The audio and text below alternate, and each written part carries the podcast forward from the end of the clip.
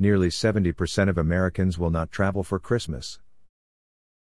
A recent national survey commissioned by the American Hotel and Lodging Association ALA shows that nearly two thirds, 69%, of Americans will not travel for Christmas.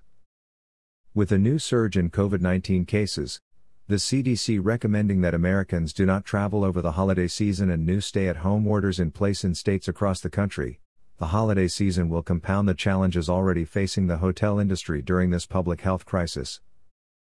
Hotel industry understands the importance of following CDC guidelines to reduce the spread of COVID-19 and supports the government's actions.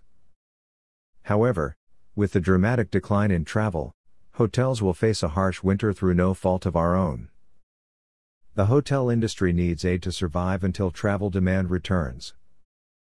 Given this current environment, Congress cannot nor should not contemplate recess until a relief bill is passed now.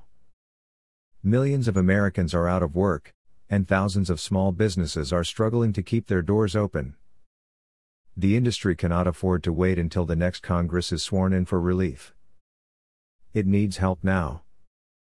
The survey of 2,200 adults was conducted November 2, 4, 2020 by Morning Consult on behalf of ALA.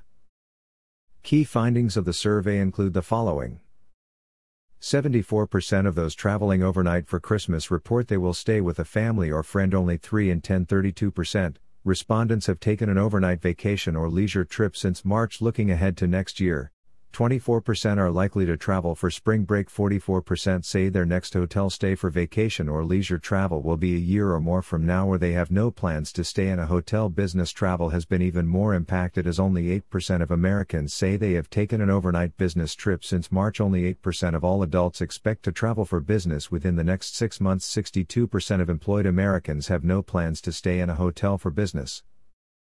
The hotel industry is facing record job loss if Congress does not provide relief.